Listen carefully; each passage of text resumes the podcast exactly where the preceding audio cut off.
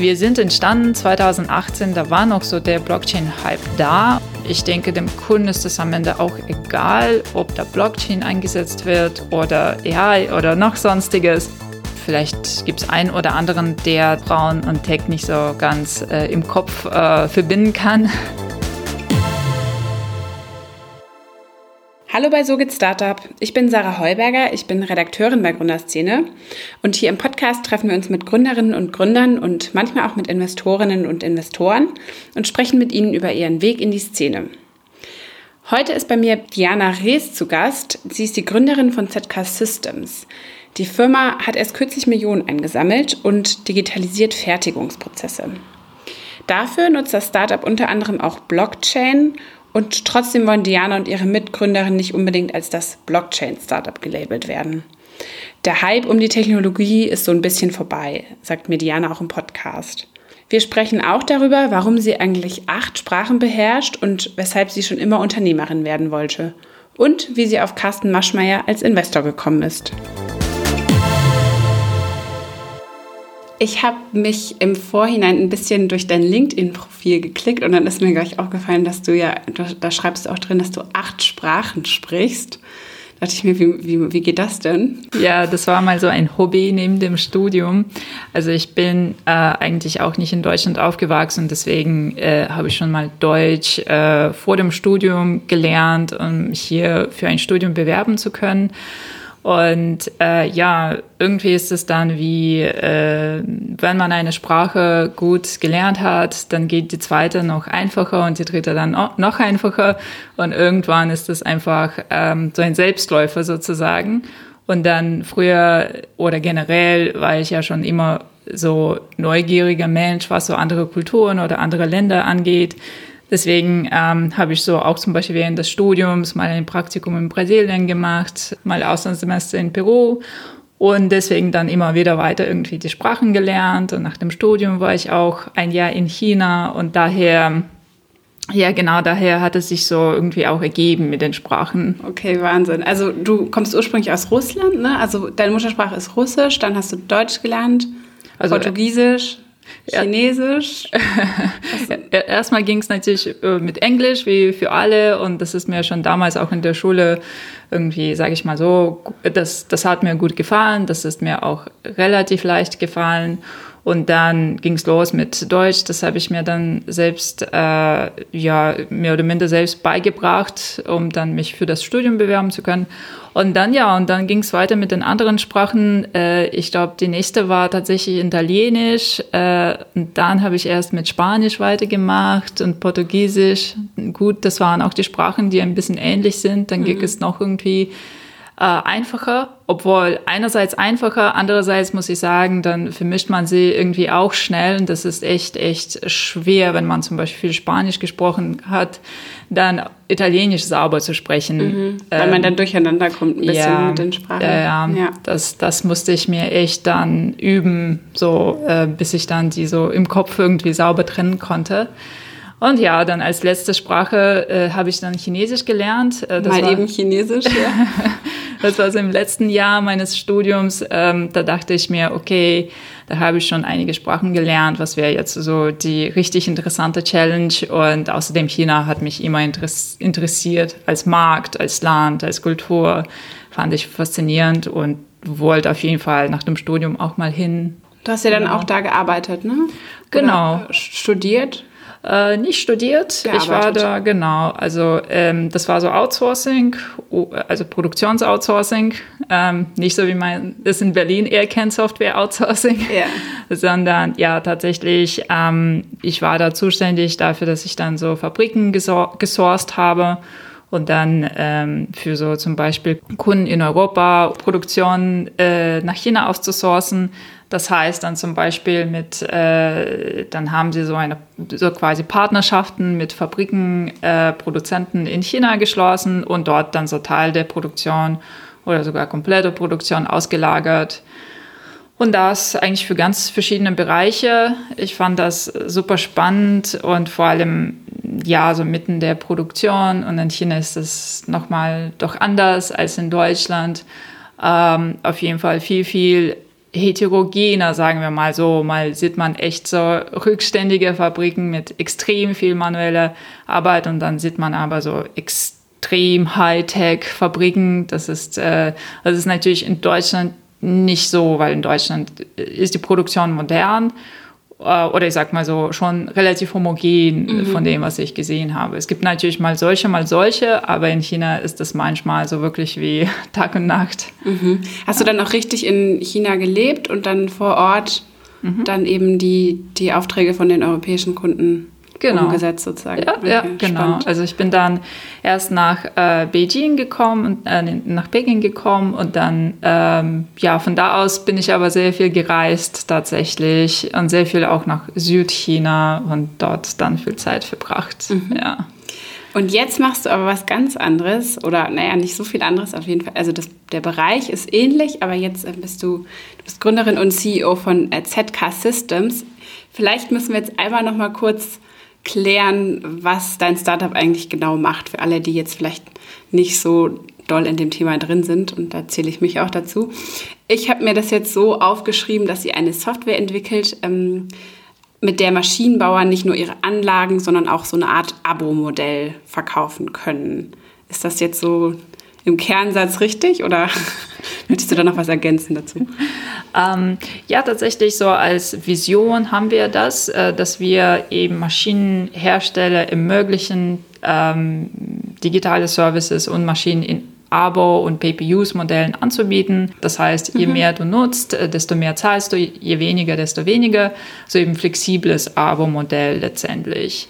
Aber wir fokussieren uns aktuell vor allem darauf, dass wir Maschinenhersteller oder generell herstellende Unternehmen, auch Maschinenbetreiber äh, ermöglichen, eine papierlose Produktion zu haben. Also das beinhaltet nicht nur Digitalisierung der Maschinen, äh, sondern auch Digitalisierung der Prozesse innerhalb der Fertigung. Also das heißt zum Beispiel, dass auch ein Werker, der ähm, an einem Montagearbeitsplatz arbeitet, ähm, wo ja keine Maschine dabei ist, trotzdem seine Prozesse in digitaler Form mhm. erledigen kann und dass man als Produktionsleiter dann am Ende tatsächlich komplette Transparenz äh, über die Kosten und über die Fortschritte der Werke und der Aufträge haben kann.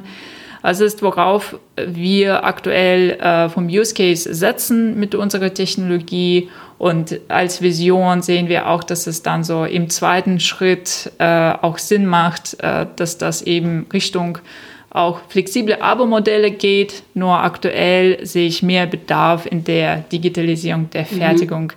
Erstmal. Als ersten Schritt, ja. Aber jetzt mal so ein bisschen äh, blöd gefragt, was bringt mir denn so ein Abo, wenn ich jetzt, also normalerweise kauft man sich ja eine Maschine und die nutzt man dann einfach so. Also warum brauche ich überhaupt ein Abo für meine Maschine? Mhm. Warum kann ich sie mir nicht einfach nur so kaufen? Ja, also klar, das geht beides und ich sage auch nicht, das Abo-Modell wird äh, normalen Kauf und Verkauf der Maschinen komplett ersetzen. Das wird nicht passieren.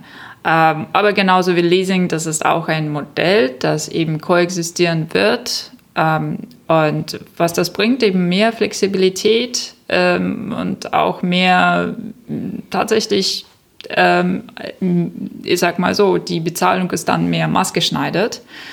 Äh, sprich auch so für saisonales Geschäft oder für weitere Modelle, wo der Maschinenbetreiber tatsächlich auch äh, Risiken hat mit dem Kauf der Maschine weil zum Beispiel dann eine Krise kommt oder ähnliches und dann nutzt er die Maschine auch nicht durchgehend.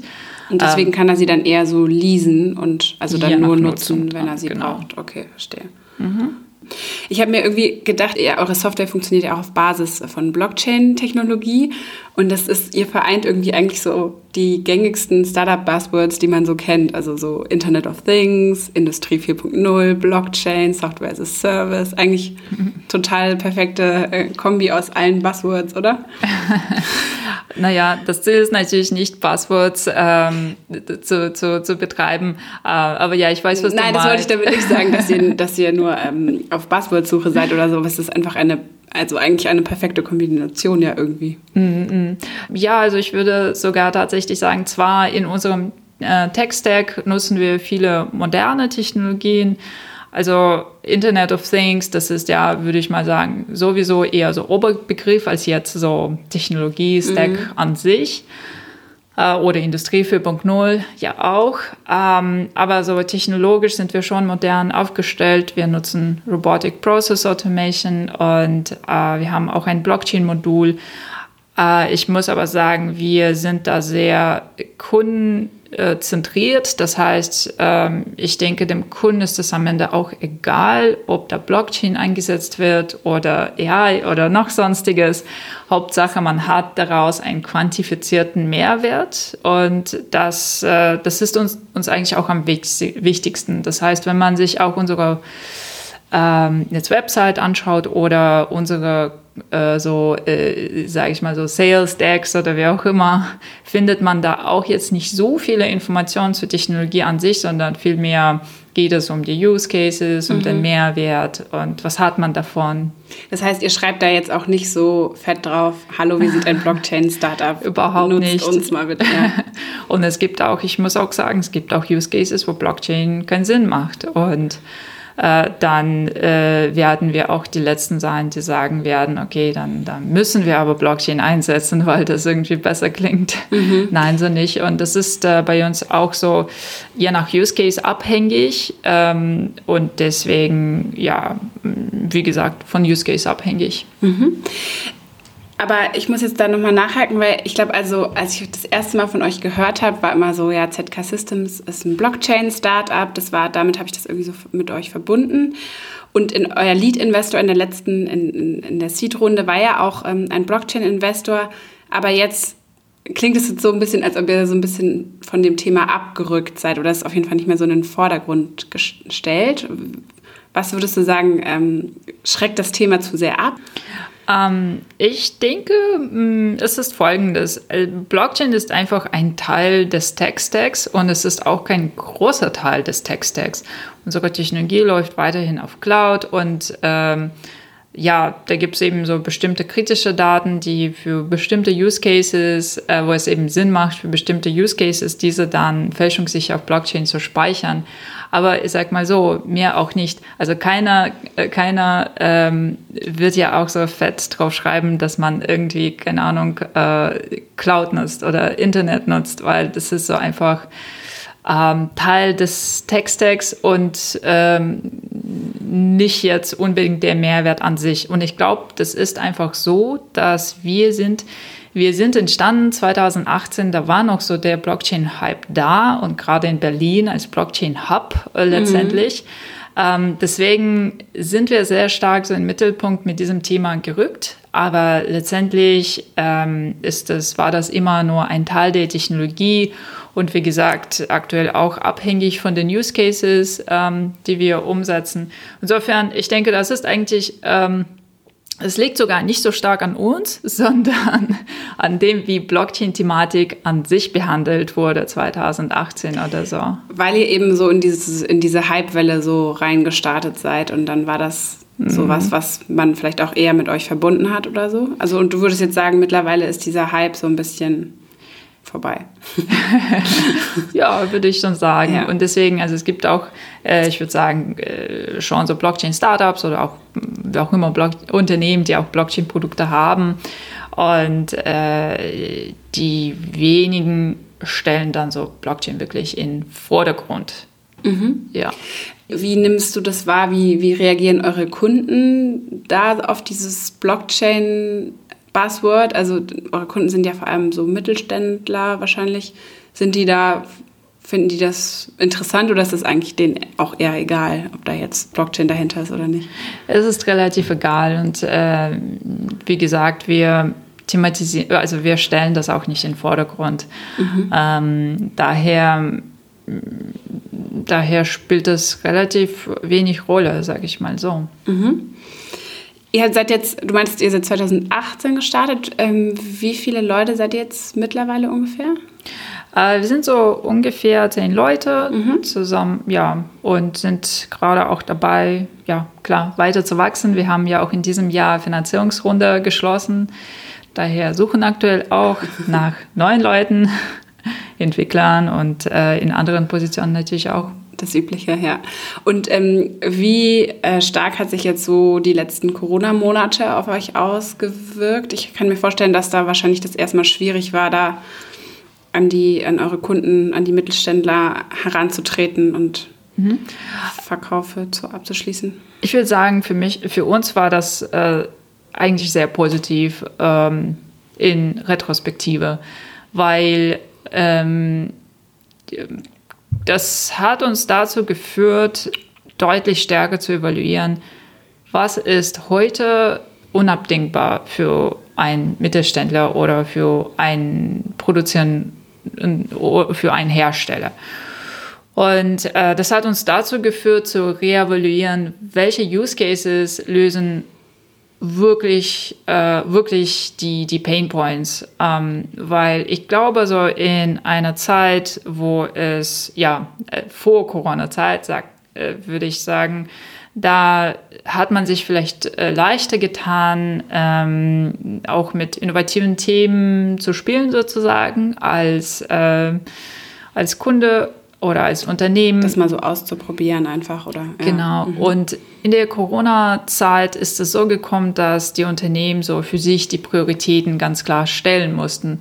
Und das hat wiederum dazu geführt, äh, dass wir unsere Use Cases geschärft haben. Mhm. Das hat zum Beispiel dazu geführt, dass wir aktuell uns weniger auf die flexiblen Abo-Modelle fokussieren, was sicherlich eben die Zukunft ist, aber erstmal eben in der Vision bleibt sondern uns viel stärker auf die Fertigungsprozesse angesetzt haben und dort auch einen ganz klaren Need, ganz klaren Painpoint entdeckt haben. Und das gehen wir an. Das, insofern würde ich sagen, das äh, hat uns gut getan. Mhm. Auch wenn so einige Projekte und Aufträge verschoben worden mhm. sind in der Zeit. Ähm, aber das hatte dann in der Tat unterm Strich einen positiven äh, ja, ein positives Ergebnis sozusagen gebracht. Und ihr habt ja auch mitten in der Corona-Zeit jetzt auch erst vor kurzem eure äh, Seed-Runde abgeschlossen äh, im Millionenbereich. Also ist ja auch schon mal ein Zeichen, dass es trotzdem noch weitergeht. Ähm, das, das fand ich ganz interessant. Also ich habe ja einmal diesen FinLab, diesen Blockchain-Investor, dann noch äh, so staatliche Technologiefonds sind, glaube ich, auch mit dabei. Und aber auch Carsten Maschmeyer. Ähm, wie kam das denn zustande? ja, tatsächlich. Äh, äh, also interessante Kombination, wenn du das so beschreibst. Ja. Ungewöhnliche Kombination, aber funktioniert eigentlich wirklich super ähm, in unserem äh, Setup. Ähm, wie es dazu kam, ähm, wir waren eben in Gesprächen mit äh, äh, mit, mit unseren Investoren und es hat eben sehr gut gepasst. Das, und die alle vier haben sich sehr, sehr gut ergänzt, weil äh, es gibt zum Beispiel welche, die sich so eher auf B2B fokussieren. Dann gibt es dann wiederum äh, zum Beispiel Enjoy Ventures. Sie fokussieren sich nur spezifisch auf Industrie 4.0. Dann gibt es gleichzeitig FinLab, die sich eher auf äh, innovative Technologien wie Blockchain fokussieren. Und das war so ein Rundum-Paket sozusagen, das sehr gut äh, sich ergänzt hat. Und natürlich Seed and Speed mit Carsten Maschmeyer, ähm, das ist dann wiederum so diese, ja, ähm, allgemeine Startup-Vision und allgemeines Startup-Verständnis ähm, von Sales über Fundraising für die späteren Runden bis hin zu allgemeines Netzwerk. Insofern, also wir sind da sehr glücklich mit unseren Investoren und dass, dass sie sich auch so gut ergänzen. Also jeder deckt so ein bisschen was anderes ab, ja. Genau. Und äh, ist, äh, ist Carsten Maschmeyer mit seiner ähm, Investmentfirma, sind die auf euch zugekommen oder habt ihr da den Kontakt gesucht? Ähm, es war so, wir haben bei einem Demo-Day, das war von SAP, wir haben unsere Lösung und unsere, ja, äh, unseren Pitch-Deck letztendlich präsentiert und gepitcht. Und da ist äh, unser Investment Manager von ähm, Seed and Speed auf uns zugekommen. Mhm. Und, ähm, und so ist eigentlich auch der Kontakt zu Brandenburg Kapital entstanden. Ähm, genau, also mhm. war eigentlich durch ein Event, ja. Aber äh, ein Auftritt bei Höhle der Löwen oder so wäre jetzt nicht für euch in Frage gekommen. ich denke, ich denke auch nicht, dass wir da aufgenommen äh, wären, weil. Warum nicht? ich denke, das ist schon so ein Thema, das vielleicht nicht so, äh, ja, Industrie 4.0 und IoT und Fertigungsprozesse, das sind nicht so die Themen, die man sich so mal am Abend äh, bei, so, so anschaut als, als Zuschauer von dem Fernseher. Ähm, oh, vielleicht irre ich mich auch, aber so ist zumindest meine Annahme. Wäre mal was anderes gewesen, ne? Zumindest. Das stimmt, ja. ja. Aber es ist nicht so ähm, super, also auf den ersten Blick nicht so super telegen, würde man wahrscheinlich denken. Mm, ja. ja, das stimmt. Aber ich finde, also äh, das ist eine total spannende Geschichte, weil du hast das Startup gemeinsam mit deiner Mitgründerin Amine Ünal gegründet und mhm. ähm, ihr seid also zwei junge Frauen in so einem ziemlich harten Tech-Thema, ist ja wirklich auch noch sehr ungewöhnlich, würde ich sagen. Ist das denn oft ein Thema so? Also, dass das, so wie ich das jetzt thematisiere, wird das oft thematisiert bei euch? Ähm, eigentlich nicht. Also so klar in Interviews immer merkt man das schon. ähm, aber jetzt so irgendwie bei, bei Investoren oder bei Kunden wirklich eigentlich gar nicht. Ähm, aber mir ist durchaus natürlich bewusst, dass es jetzt nicht so ganz äh, üblich ist. Ähm, wobei, ich sag mal so, das ändert sich ja auch sehr stark. Insofern wahrscheinlich irgendwie in zehn Jahren ist das nicht mal Rede wert. Mhm. Hoffentlich. Ähm, aber ja, nee, ansonsten so im tagtäglichen Geschäft ist das eigentlich nie thematisiert. Äh, und ich persönlich denke, ja, ist zwar nicht so üblich, aber letztendlich ähm, wird, also die Zeiten ändern sich und mhm. das wird dann auch üblicher. Und hast du das Gefühl, ihr müsst euch dadurch mehr beweisen manchmal? Ähm, ich würde sagen, an sich nicht, aber manchmal durchaus schon. Ähm, ja, ich, es ist manchmal so, ich habe das Gefühl, ähm, vielleicht gibt es einen oder anderen, der da einfach skeptischer ist oder keine Ahnung, äh, Frauen und Tech nicht so ganz äh, im Kopf äh, verbinden kann. ähm, aber von solchen Leuten gibt es auch nicht viele. Das ist wirklich ein minimaler Prozentsatz, ähm, der dann wiederum fast nicht Redewert ist. Mhm. Äh, weil die meisten Menschen achten jetzt nicht so stark darauf. Ähm, also ich kann sagen, bei äh, bei Kunden ist es so, solange man den Mehrwert bittet, solange man ein gutes Produkt äh, äh, anbietet, dann ist es eigentlich egal, von wem das jetzt genau kommt. Mhm. Ähm, und solange man natürlich auch persönlich und menschlich miteinander gut äh, klarkommt, das ist auch, auch sehr wichtig. Aber im Grunde dann ist es ja auch nicht so wichtig, ob das Mann oder Frau ist. Ähm, und bei Investoren sowieso, ich denke, Investoren sind eben sehr monetär getrieben und wenn man erkennt, dass, es, dass das Geschäftsmodell Potenzial hat, dass die Idee Potenzial hat, dass das Produkt gut ist, dann, ähm, dann, dann ist es wiederum egal, von, von wem das kommt oder ob da Mann oder Frau dahinter steckt. Ähm, auch wenn es vielleicht diese, weiß nicht, drei, vier, fünf Prozent äh, der Leute gibt, die vielleicht da ein bisschen anders oder skeptischer denken oder mhm. einfach bestimmte Glaubenssätze haben, Biases, sage ich mal so. Ähm, also hier und da, wie gesagt, hat man schon gemerkt, so von Anfang an irgendwie skeptische Haltung ohne, ohne Grund. Mhm. Dann wird man schon verdächtig, okay, warum eigentlich? Mhm. Aber äh, es ist äh, ja kein jetzt häufiger Fall. Ja. Und deine Mitgründerin Amine, die ist ja bei euch so ein bisschen die, die Entwicklerin, ne? Aber mhm. ich habe äh, gelesen, dass du dir auch selber Programmieren beigebracht hast, also mhm. äh, Multi-Around-Talent äh, sozusagen. Mhm. Wie, wie kam das? Also hattest du auch einfach das Gefühl, du musst jetzt da auch nochmal mhm. Expertise dir aneignen? Ähm, ja, also ich denke, ich war schon immer sehr interessiert so an technischen Themen oder insgesamt ähm, auch so von meiner Arbeitsweise vielleicht eher so, ich sag mal so, Deep Work getriebener Mensch. Ähm, das zeigt sich ja auch bei Sprachen, da muss man auch sehr strukturiert und äh, konzentriert ähm, an sowas arbeiten. Und äh, deswegen, das, das lag mir schon so von der Natur der Sache, ähm, dass ich ähm, das ähm, gerne tatsächlich machen wollte und ähm, schon vermutet hatte, dass es mir Spaß machen würde. Und dann ist es natürlich auch so, dass ich tatsächlich den Need gesehen habe, mh, auch dass man viele Prozesse noch äh, automatisieren kann. Das ist mir schon in China aufgefallen, dann natürlich auch später in meinen Tätigkeiten. Und ich wollte da auch verstehen, denn das Prinzip dahinter. Also ich wollte nicht nur so jemand finden, der entwickelt und mhm. ich davon gar keine Ahnung habe, ähm, sondern dass ich den Prozess dahinter auch gut verstehen kann und ähm, einfach gut auch mitreden kann und auch zum Beispiel einfach solche einfachen Sachen wie Aufwand richtig einschätzen, ohne jedes Mal zu meinem Entwicklerteam äh, zu laufen und dann zu fragen, wie lange braucht ihr dafür oder wie, wie wird das und das gemacht.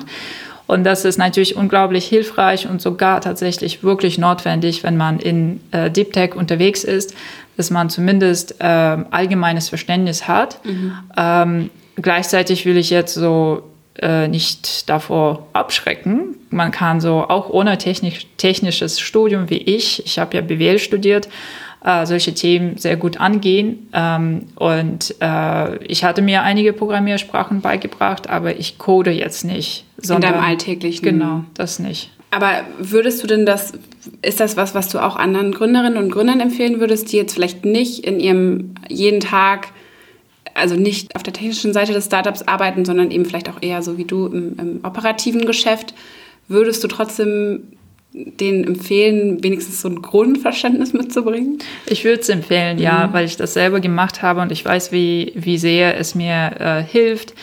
Ähm, und das ist, äh, da geht es einfach darum, so erst vielleicht sich ein bisschen Theorie anzuschauen, ein paar Kurse anzulegen ähm, mal was Kleines zu programmieren und dann einfach sehr viel sich mit den Entwicklern und Entwicklerteam auseinandersetzen, an ja, Planning, Dailies teilnehmen und dann auch äh, die Prozesse dahinter verstehen.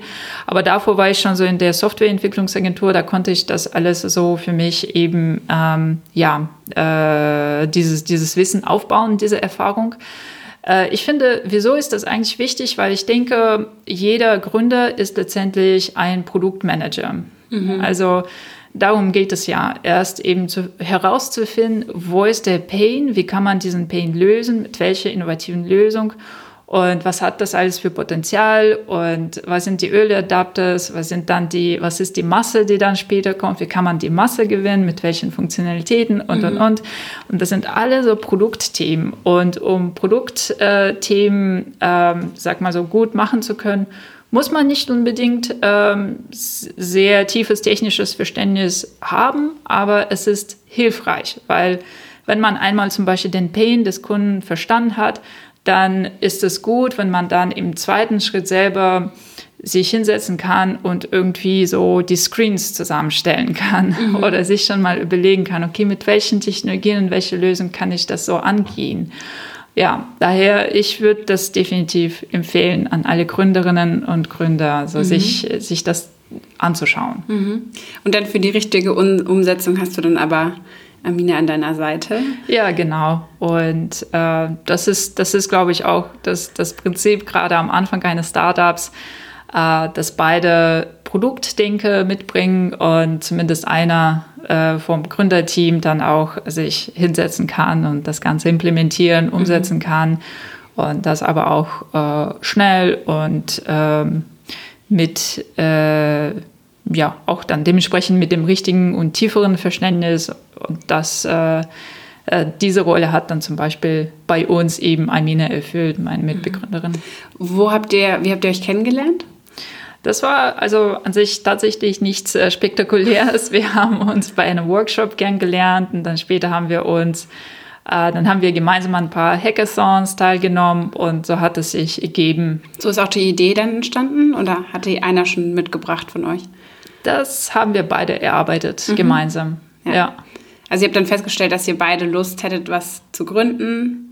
Nochmal, du hast ja, du hast ja schon äh, vorher mal gegründet mhm. und äh, dann habt ihr das zusammen die Idee entwickelt. Ja, so ungefähr, sage ich mal so. Natürlich, ähm, also ja, wir, wir, wussten schon so die Richtung. Äh, vom Hintergrund her hat es gut gepasst. Ich hatte schon auch äh, Hintergrund in äh, Produktionsoutsourcing äh, und hatte auch schon einmal Startup-Erfahrung gehabt und Gründungserfahrung und Amide dann mit deutlich äh, ja, stärkerem technischen Hintergrund nochmal als Softwareentwicklerin, aber auch so eben aus dem Bereich Industrial IoT mhm. und wo sie dann auch Projekte eben für Industriefirmen umgesetzt hat. Und insofern, die Richtung war uns schon klar. Wir hatten beide schon eigene Gedanken und Ideen, welche Pains wir sehen, welche Trends wir sehen. Mhm. Und ähm, dann sind wir so zusammengekommen, haben so anhand von diesen Ideen beiderseitig dann äh, unser Startup äh, entwickelt. Ja, jetzt habe ich gerade schon gesagt, du hast ja schon mal ein Startup gegründet oder sogar schon zwei. Und es waren beides E-Bike-Startups, ja. Mit dem einen bist du dann 2016 hast du einen Exit gemacht. Also jetzt erst E-Bike, jetzt äh, Maschinenbau.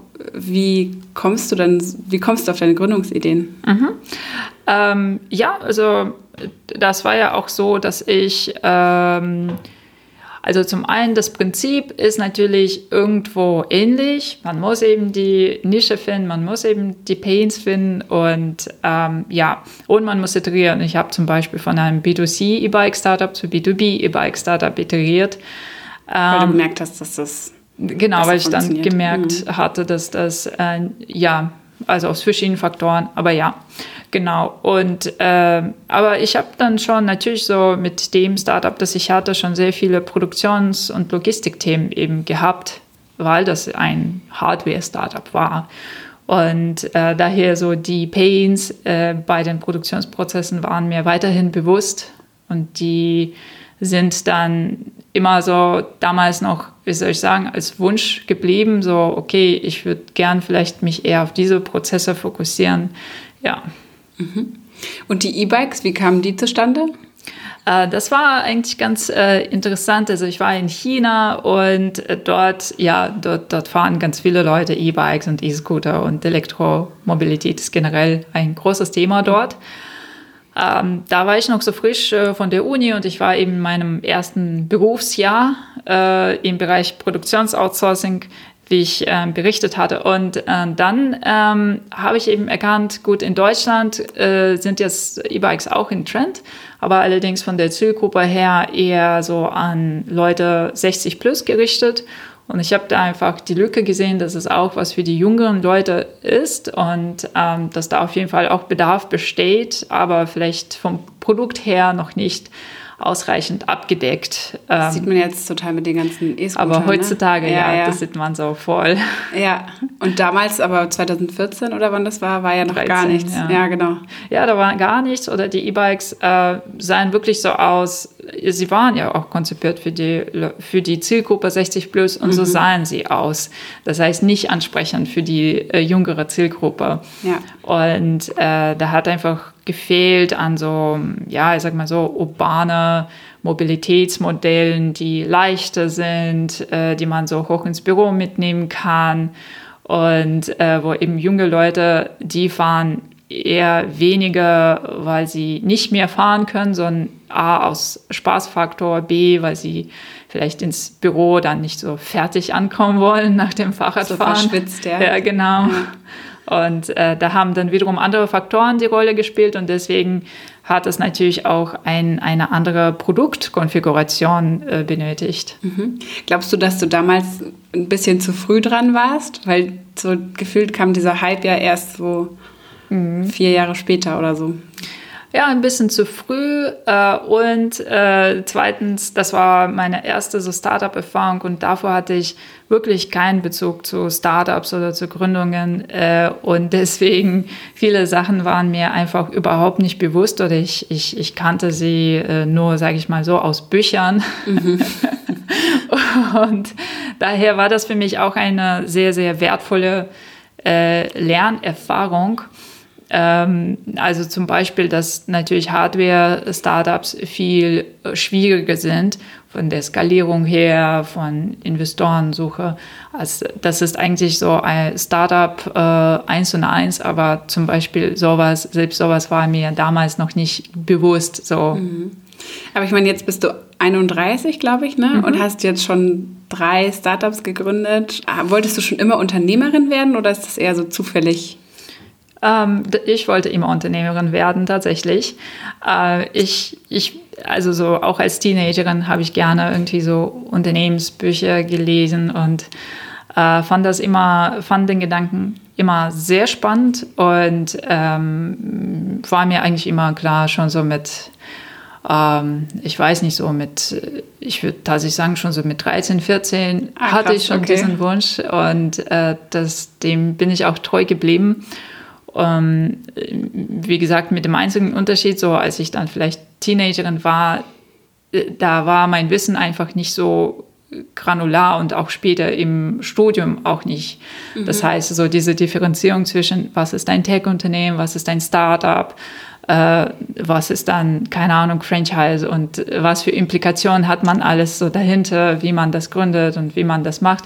Das alles war mir eben nicht so bewusst und äh, daher, wie gesagt, eigentlich so ein ähm, ja eine ganz einfache Tatsache, dass Hardware-Geschäft äh, nicht so gut skalieren kann. Selbst sowas war mir noch nicht so ganz mhm. bewusst.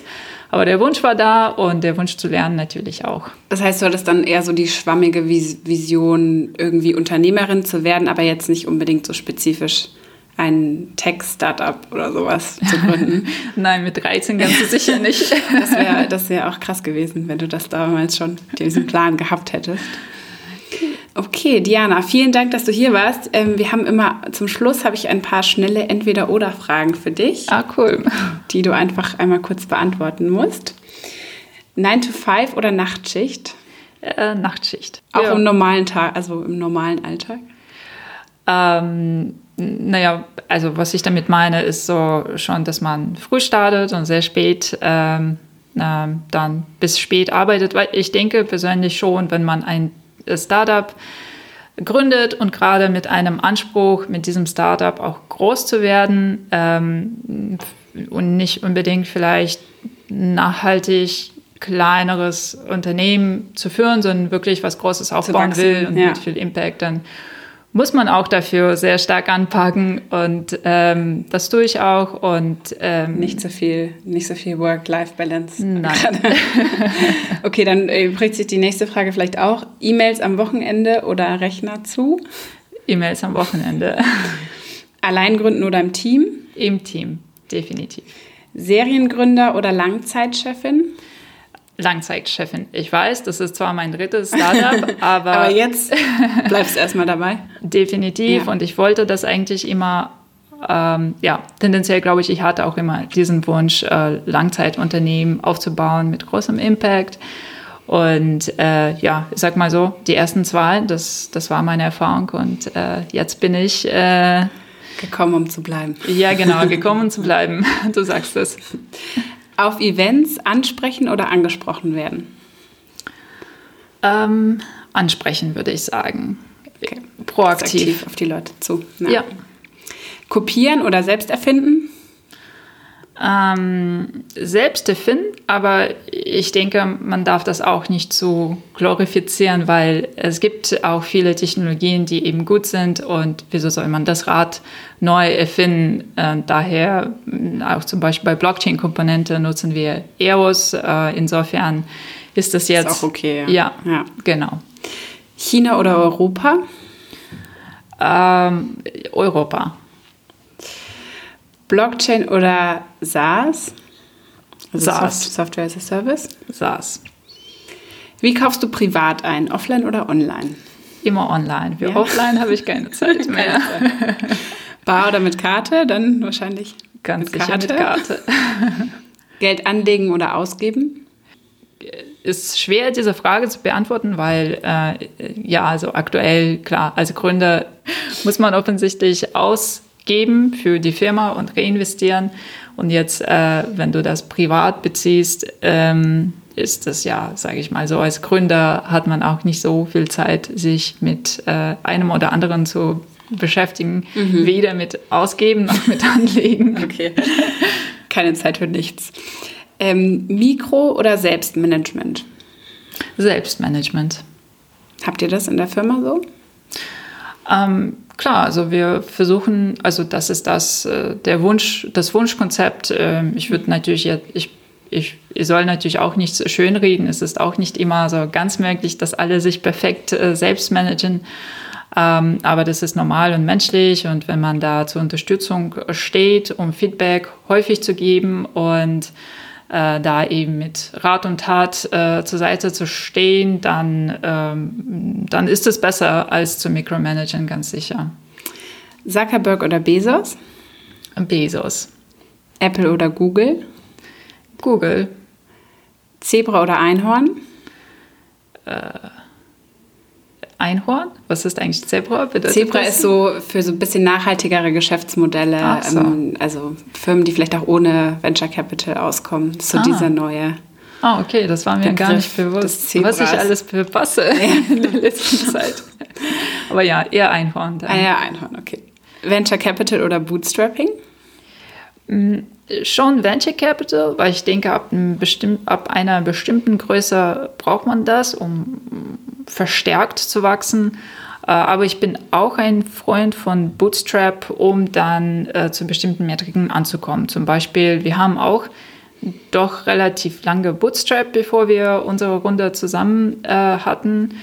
Und das war auch gut so, weil wir dann mhm. auch mit äh, wenig Geld äh, getrieben wurden, effizient zu sein und auch unsere Metriken und unsere Ziele zu erreichen, auch ohne jetzt, jetzt finanziellen Puffer dahinter zu mhm. haben.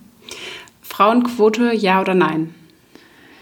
Äh, schwierige Frage und ja, gibt es natürlich viele Facetten dazu, aber schon eher ja, weil ich denke, äh, wie gesagt, ein schwieriges Thema, aber ich würde äh, schon äh, gern, mir wäre ganz lieb, wenn dieses Thema eben irgendwie, sag ich mal so, geändert wird. Und ich denke, das ist einer der Maßnahmen, ganz sicher nicht die einzige, aber einer der Maßnahmen, der, die da so einen Schub geben könnte. Mhm. Und äh, zum Schluss hast du noch einen Tipp, äh, welche spannende Person aus der Startup-Szene wir als nächstes einladen sollten in diesem Podcast? Oh, das ist ähm, gute Frage, hm, weil ich kenne, ich, ich habe jetzt viele im Kopf. Ich würde tatsächlich sagen, ähm, äh, Mariam, äh, den Nachnamen kann ich dir im Nachgang schicken. Kannst du mir nachreichen, hab, gerne, äh, ja, genau. Äh, Hakobern oder so. Ja, ähm, aber Mariam von Software, sie hat äh, eben ein Startup gegründet und ähm, ich finde die Idee mega spannend und auch das, äh, das ist so No-Code. Ähm, mhm. äh, No-Code-Startup, wo man dann so eine Web-App oder sogar so einen Marktplatz selber äh, bauen kann, auch ohne technische Skills. Das finde ich einfach sehr, sehr machtvoll als Konzept und sie selber hat äh, extrem viel Erfahrung ähm, mit äh, technischen Themen, war auch davor, glaube ich, VP Engineering bei äh, Scout24, wenn ich mich nicht irre. Und mhm. ich finde schon das Konzept sehr, sehr stark und auch sehr gute Traktion. Daher würde ich sie gerne empfehlen. Super, schauen wir uns gerne mal an. Mhm. Vielen Dank, Diana, dass du hier warst und äh, danke für deine Zeit. Ja, danke, Sarah. Hat mich auch sehr gefreut.